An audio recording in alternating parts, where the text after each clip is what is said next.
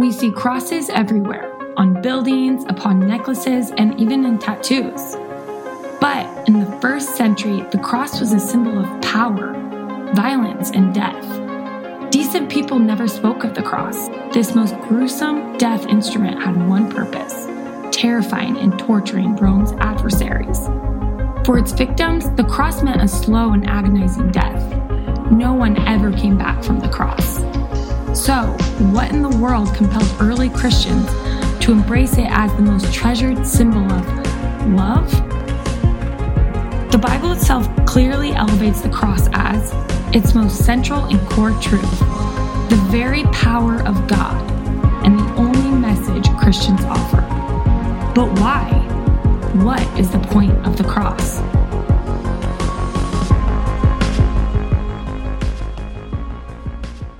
All right, do me a favor. If you grew up going to church, raise your hand. Okay? And then if you did not grow up going to church, raise your hand. Okay? And then if you will not raise your hand no matter what I ask, raise your hand.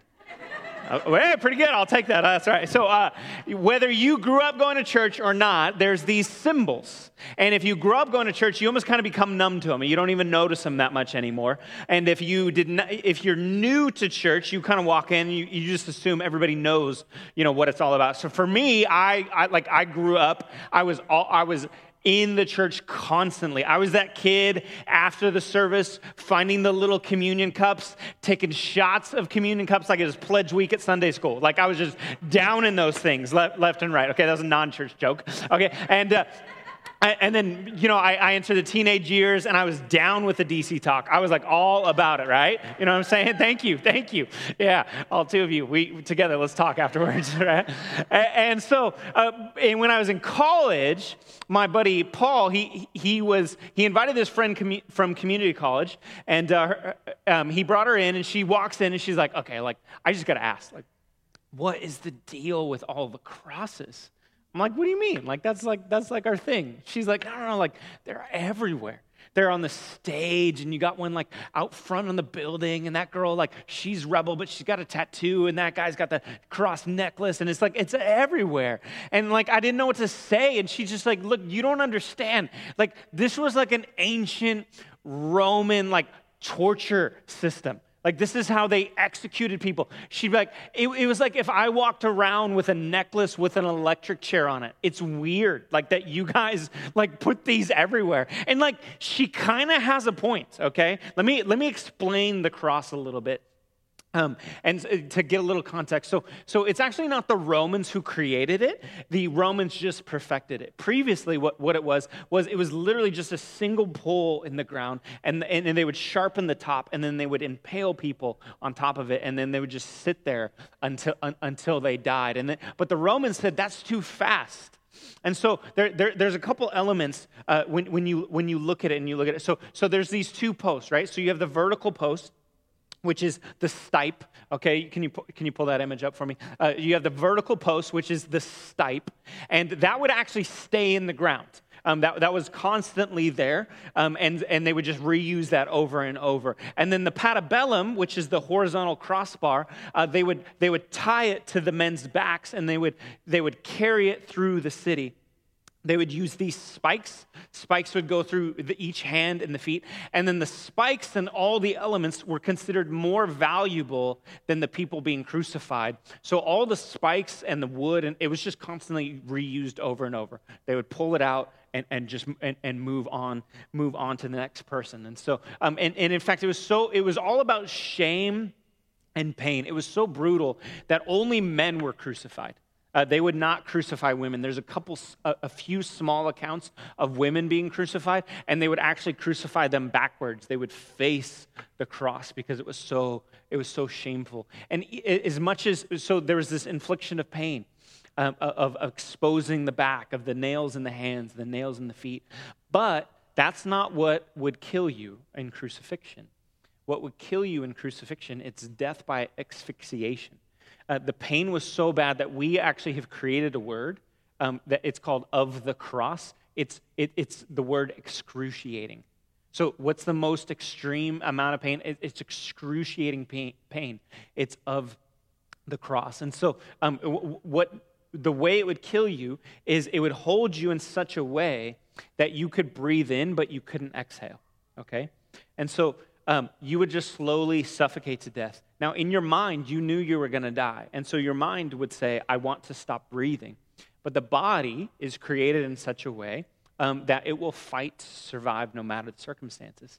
And so what would happen is, is you have this nail in your feet and these nails in your hands, and you would, um, every time you need to breathe out, your body would push up your, your feet on that nail. And then you would have to turn your elbows in such a way that you could that, that your lungs would be able to, to, to exhale. And in that, the, the pain of the nails would just twist over and over in that, in that, in that nerve system in your hands. It, absolutely excruciating. Sometimes uh, it, it would last hours, but sometimes it would go up to days that they would hang on that cross, just slowly dying. When they wanted uh, the person to actually die, they would go up, and that's when they would break their legs um, so they could no longer actually push up. If they wanted to, to extend, they'd actually install like a little, put like a little a piece of wood right behind the legs so that you can push up on, on that a little bit. Like this is, this is extreme. This is brutal. And yet early Christians when Rome used this as the, they would leave these crosses up, and it was, the, it was their symbol of tyranny. It was their symbol of terror and intim- intimidation. Yet, from the very beginning, Christians, they took that symbol and they would mark it on their doorposts.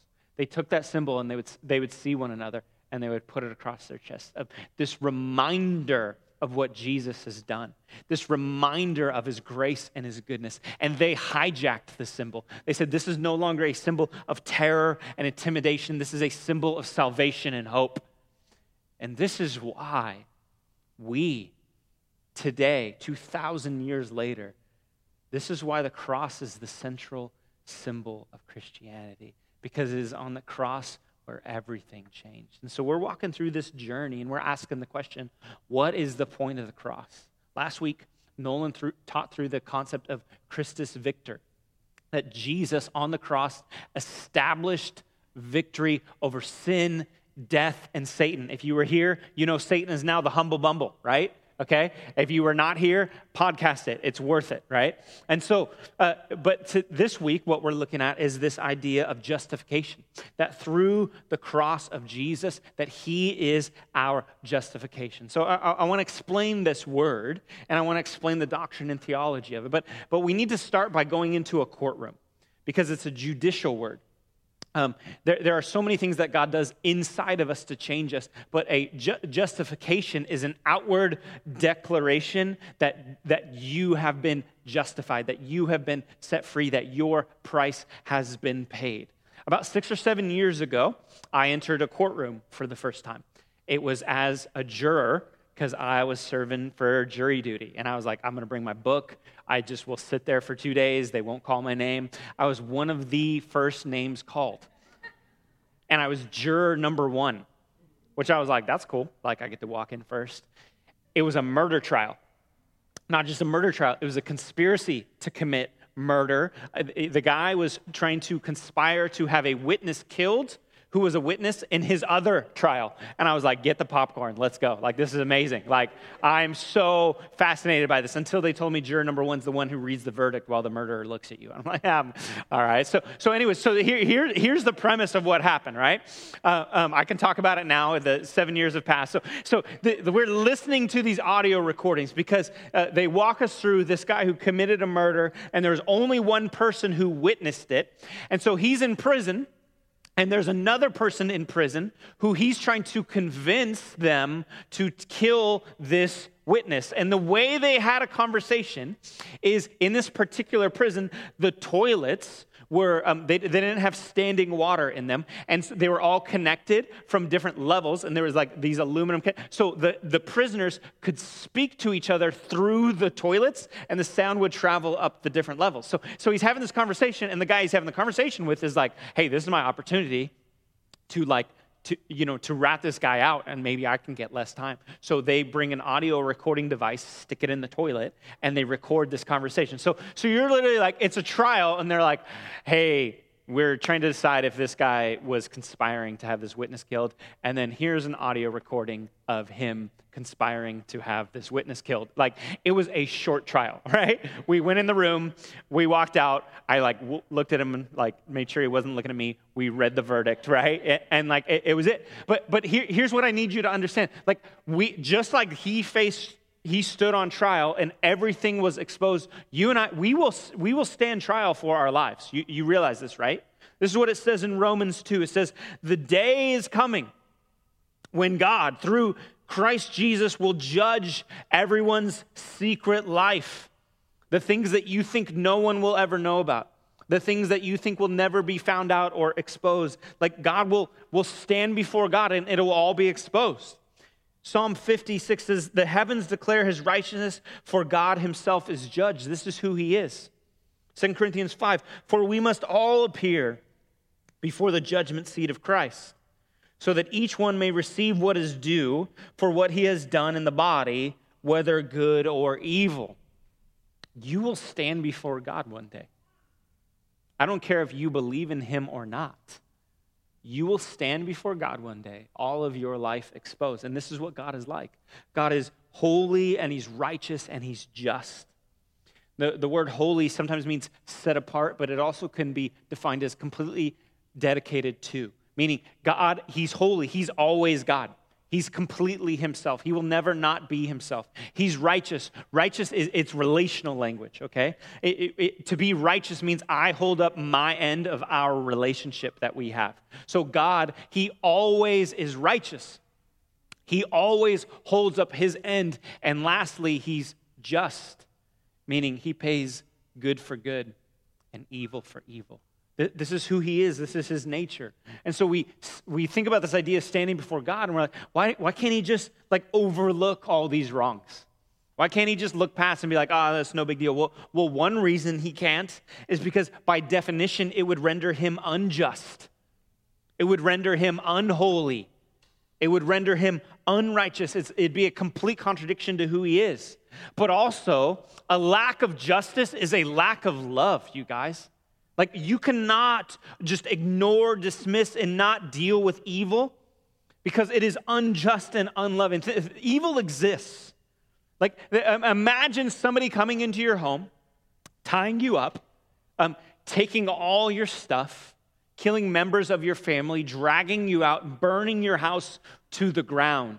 And the police catch them and they take him to court, and there's video evidence of everything that he's done, and he confesses it. And the judge stands there and says, You know what? I'm a loving judge. And so here's what I'm going to do I'm going to let you off scot free. You can just go home. You can go and be. You would stand there, you'd be like, That is not love. Like, that is wrong. That feels evil. To justify evil feels wrong. Proverbs 17 says, He who justifies the wicked and he who condemns the righteous are both alike an abomination to the Lord. The Lord says, This is not okay. We can't justify the wicked, we can't condemn the righteous. Like, look at our world right now. You guys, evil exists. Like, it's a, have, you, have you been tracking what is going on in Afghanistan right now? That is pure evil.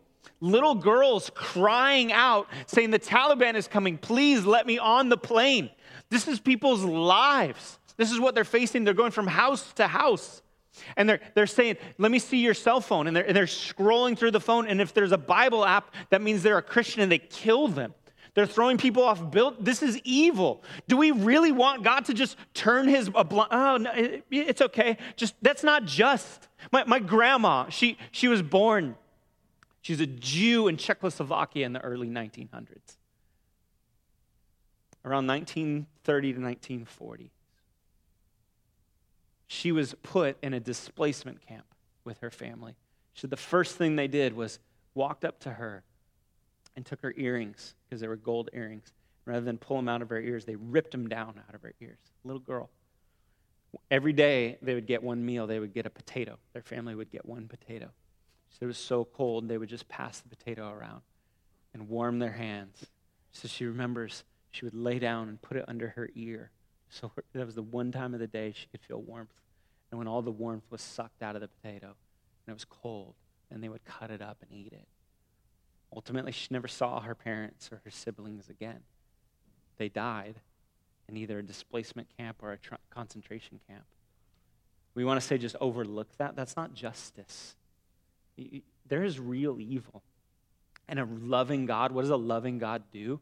He brings justice to the evil of this world. But, but here's the problem we want justice for them and mercy for us, right?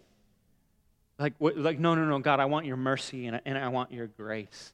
And, and, and so the question, and this is what Job asked in the Old Testament, he asks this beautiful question. He says, How can a man be righteous? How can a man be right before God? This is what the doctrine of justification is. It's the answer to that. And here it is it's that guilty sinners can be declared righteous before God by grace alone, through faith alone, because of the person and work of Jesus Christ alone. That is the answer. It's not something being overlooked or forgotten or ignored. It's Jesus paying for our shame. It's Jesus paying our price. It, Paul writes about this in Romans. I want you to look at Romans 3. I'm going to put it on the screen. You can follow along, or you can grab your Bible and follow along. Starting verse 21. This is beautiful overview of justification. It says, But now God has shown us a way to be made right with him without keeping the requirements of the law. Saying, okay, like the only way to be right is to be perfect. A man went up to Jesus and asked, How can I be, how can I be righteous? And Jesus says, Simple. Just love God perfectly and love others perfectly. And the man uh, who was a lawyer walked away distraught and discouraged. But this is what Paul is saying. He says, There's another way as was promised in the writings of Moses and the prophets long ago. Verse 22 We are made right with God by placing our faith in Jesus Christ.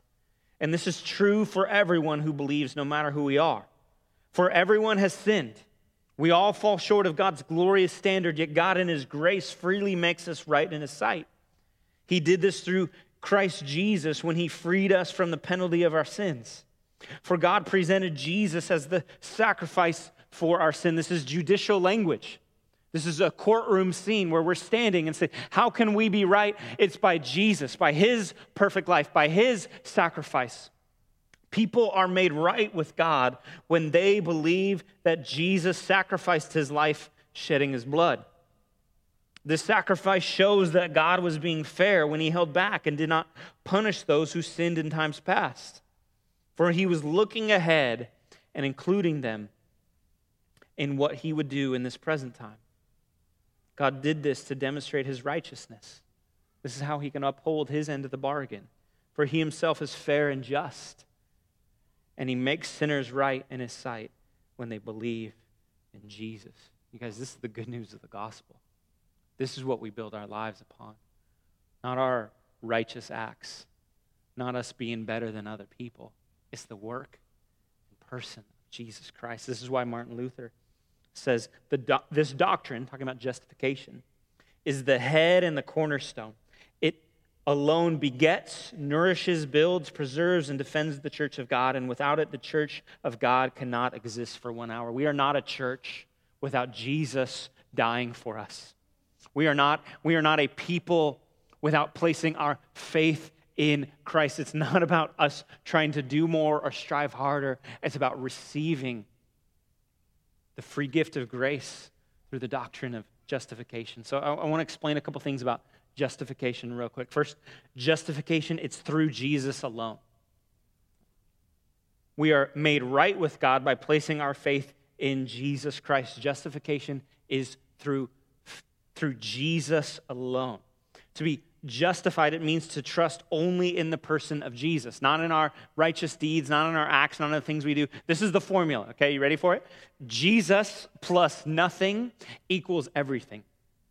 That's the formula over and over and over. Nothing. You don't add anything to Jesus. You don't bring anything up. You don't bring your own. No, no. We are justified by Jesus, by grace through faith, because the person and work of Jesus Christ. And here's the problem we try to justify ourselves. We try to say, and here's what we do we do a few things. First, we say, like, we, we justify ourselves by, by pointing out the other good things that we did. Okay, we're like, yeah, yeah, yeah. like I, I get that I, I like I did wrong there, but look at all the other good things that I've done. Like he- here they are. They're amazing and they're incredible. Or we try to justify ourselves by talking about how we're not as bad as people around us. Like, yeah, yeah, yeah, like I get that I did that, but like I didn't do that, right? I didn't do what she did. I didn't do what he did. And so therefore I'm good when you compare me to that person, like I like I'm I'm righteous. I should be justified. Or we do this a lot too. Um, it, it's actually not my fault. Here's why I did what I did. I, I'm actually the victim here. And, and, let, me, and let me explain what this looks like. And, and look, this works, this is our culture to a T. And it works in our culture. Have you noticed this? Like this idea of like other good. Like we we anything we do that's even remotely good, we march around and we hold it high like it's a trophy. Look at the things I did. Look at how I voted. Look at the good I'm Here's my sticker. Do you see my sticker? I should I should get all your kudos. Like I'm justified. I'm good. Or we, we say, oh, I'm not as bad as that person, but you know what I'm good at? I'm good at pointing how bad they are. Look how good I am at pointing the badness of that bad person.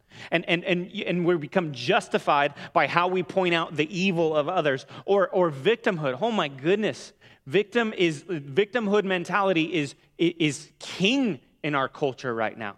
Whoever is the biggest victim wins. And so, and if you're a victim, then it, you, any behavior you do, anything you say, you, you are justified in it. These do not justify us. In our culture, it works.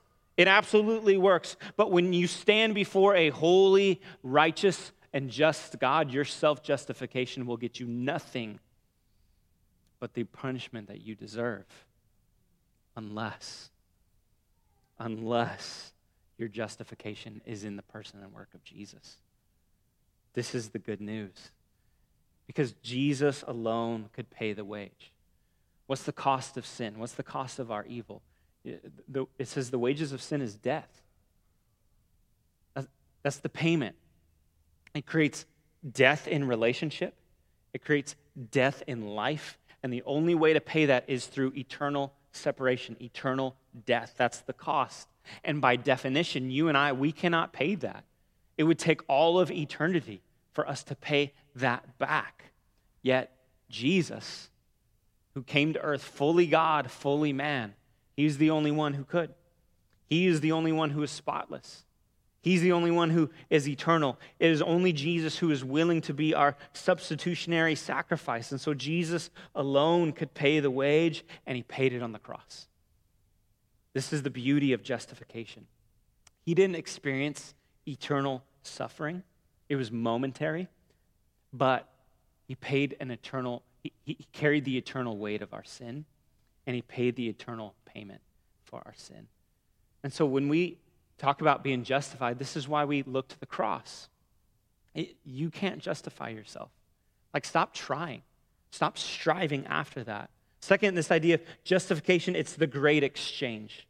Here's what I mean it says, Yet God in His grace freely makes us right in His sight. He did this through Christ Jesus when he freed us from the penalty of our sins. That's Romans 3:24. So there's this great exchange. So what I mean is our sin is put on Jesus on the cross. That's what how we uh, that's how we receive forgiveness.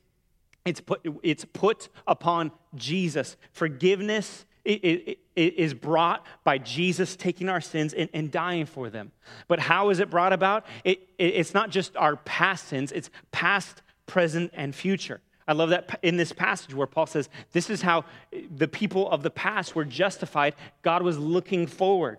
And what it means is you've been saved, you're being saved, and you will be saved, past, present, and future. You have been saved from sin's penalty. Jesus paid the price of sin's penalty on the cross. You're now being saved from sin's power. You realize that? Like you're experiencing freedom from the power of sin over your life because of Jesus' justification. And one day you will be saved from sin's presence. This is the beauty of it. And so Jesus has taken our sin, but, but not only that, like he's given us his righteousness. That's the second part is Christ's righteousness, it's imputed on us. So what that means is not only does, does God look at you and, and not see the, uh, your sin, he sees Jesus' righteousness. It's been gifted to you. When he sees you, he sees his son. Think of it this way, okay? This is a terrible metaphor example, but it's all I got, so just deal with it, right?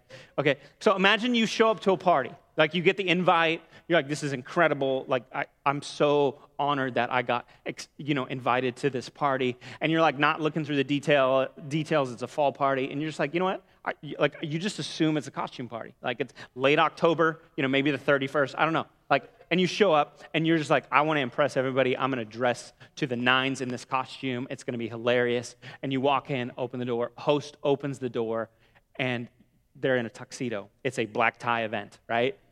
And his wife walks up. She's in a cocktail dress, and you're you're just literally like, what, like what, what am I about to walk into? Like this is shame. This is embarrassment. And what they do is they pull you in into the side room and they take your clothes and they give you theirs. And you walk up, out and you are dressed to the nines, and they walk out and they are wearing your costume.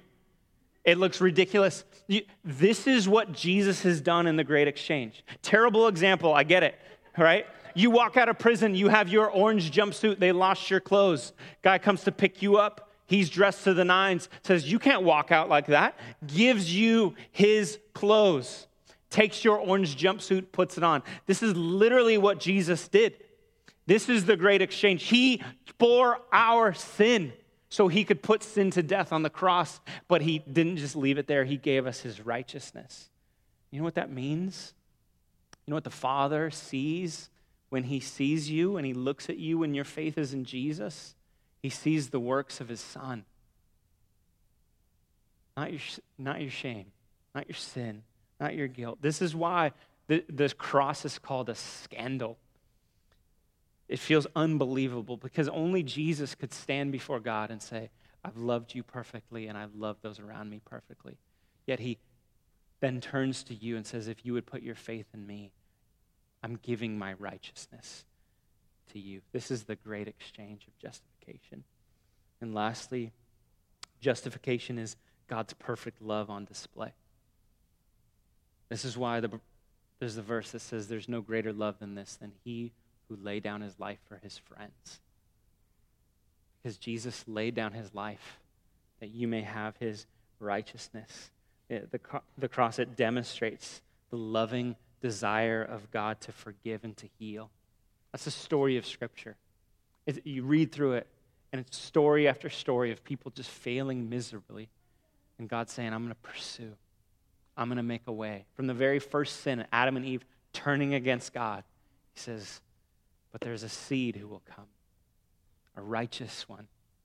And he's looking forward to Jesus and the promise of Jesus and the, the justification that we can have in him. This is why James Denney says, Nothing but the cross demonstrates how real is God's love to the sinful and how real the sin of the world is to God because he desires to forgive with compassion, grace, and perfect justice. This is who he is. When I was a young kid, probably somewhere 8, 9, 10, 11 years old, I was a, uh, I was a mall rat. I don't know if you know what that is, but if you're, uh, my parents owned a store in a mall, and so they would say, We're going to the mall. And it would be before the mall would open, and me and my older brother and sister would just like run around the mall like little rats right? We were mall rats. And we, this, the stores weren't even open yet, and we would just like play in the fountain and like run down ramps. And, and we got to know different like employees and managers, and certain ones would like let us in and like, yeah, you know, come on in. And so I had this, uh, I had a favorite store in the mall. Um, it, was, uh, it was called Pocket Change, and it was my favorite store because it was an arcade. And so I would get in there and, um, you know, I would go in and I'd play these like holy righteous Christian games like Street Fighter and Mortal Kombat, you know, and, uh, you know, things, things like that. And so um, every once in a while, my parents would like give me a quarter or two. It wasn't like a cool hipster, you know, Portland arcade where it's nickels. It was like quarters, you know, back, back in the 90s. Man, that's like, you know, putting a $5 bill in just to play Mortal Kombat. And, uh, and so every once in a while, they'd give me a quarter and, and I go play. And, but it was not every time. And so uh, um, we, at my house, we had, this, we had this thing called the pig. And it was this giant glass pig with like a snout that was made out of cork and it was like vertical and we put all our change in it so my parents would fill it with change And they said, hey, if this ever fills up, like we'll take a family trip to Hawaii. And so I got started to, I made this discovery one day. I was like, oh, you know what? They, they don't give me a quarter every day. But if I go to the pig and grab a quarter, like, or two, I can play games while we're at the mall. And so I started to do that. Well, that started to take too long because pretty soon the quarters are getting less and less. And I'm like sifting through all this, like all these worthless pennies and nickels and dimes, like trying to find the quarter. And um, so what I did one day when my parents were gone is I sifted through and I got all the quarters out and I put them in a pile under my parents' bed so that when they were like, hey, like, get in the car, we're going to the mall, I would run into their room, slide into third base, reach under the bed, grab quarters, disperse them through my different pockets so you don't hear them. Yeah, yeah. Some of you guys are like, shifty. I don't trust him. I saw that look in your eyes, right? And then, and then we go. And then I could go, you know, play my holy, righteous, just games at, at, at, at pocket change. Well, one day uh, I'm at home, and my dad, he says, Hey, Jason, I want you to come here. And he's downstairs, and he's at the dining room table and I remember walking down the stairs, and he's sitting there. There's something in front of him. I can't tell what it is, but as I walk closer, I realize it's this giant pile of quarters. And I sit down, and he just says, Why was this under my bed? you know that moment when you're when it all catches up to you? And like the shame and the guilt and like even this moment where you realize the level of betrayal and I just, like, as a little boy, I just start crying. Because here's my dad that I love. Here's my dad that provides for me. And I've been stealing from him. And he just looks at me and he's like, Why would you do that to me? Like, why would you take from me? And it just crushes me. And so I don't even remember the rest of the conversation. But I remember at one point he looks at me and he just says, I want you to know I forgive you. And I'm not going to make you pay me back because you probably never could. And then he takes this pile of quarters and he slides it across the table. And he says, If you ever need anything, I want you to come ask me because I love you and I will give to you. I have this drawer in my house. And I have a pile of change in it. And every once in a while, when I open that drawer, I see that pile. Like I'm reminded of that moment with my dad. I'm reminded of his grace. I'm reminded of his love. I'm reminded of his forgiveness and his goodness. It's a symbol for me.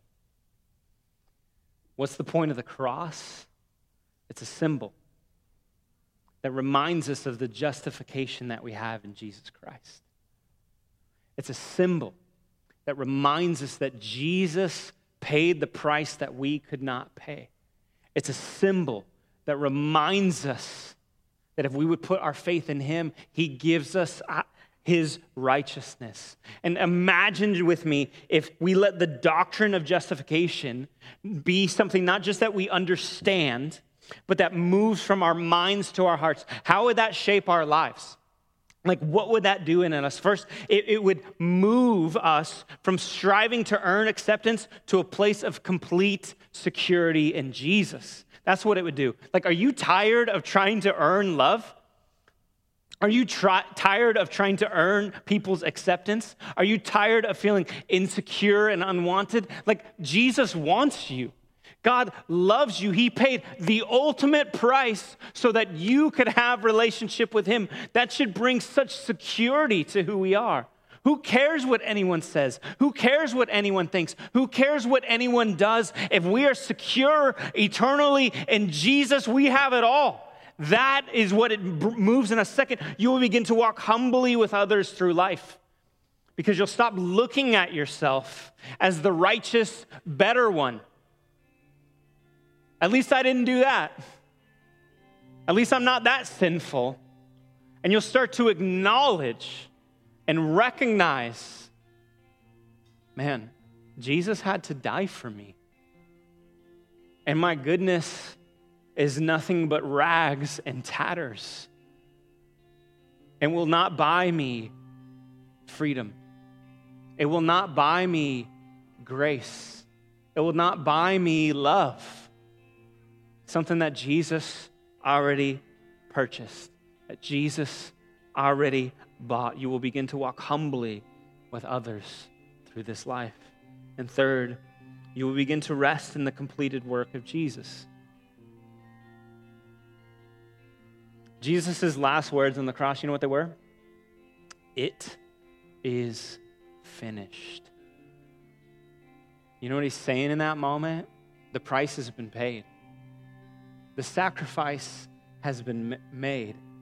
And we're striving, and we're trying to fulfill the law, and we're trying to pay back what you could never pay back. Jesus paid it in a moment through his perfect, eternal life. He paid the price. And so, what are we called to do in this life?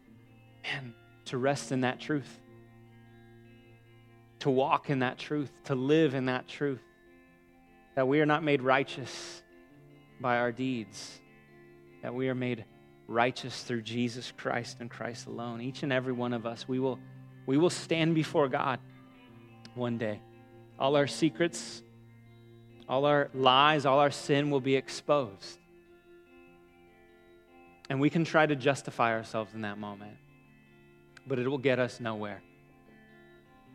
Or we can we say, I have nothing but the person and work of Jesus in which I've put my faith.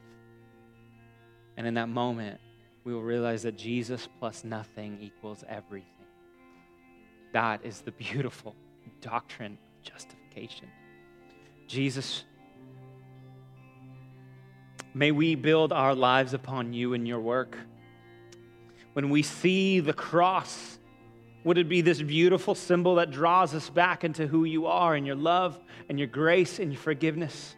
That you are holy, just, and righteous. And all of that is fulfilled through your sacrifice. Would we be a people of the cross? Would we be secure in the cross? Would we be humble because of the cross? And Lord, would we walk and rest in the completed work? Look, if you're here today and you've never put your faith in Jesus, today is the day. It's not about doing more or trying harder, not about finding a religion, it's about Jesus and his work.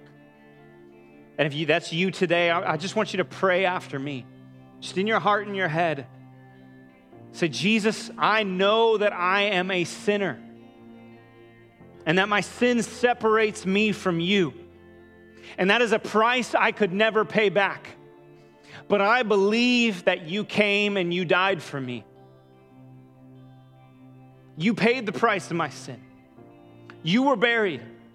And three days later, you rose again, conquering over sin and death.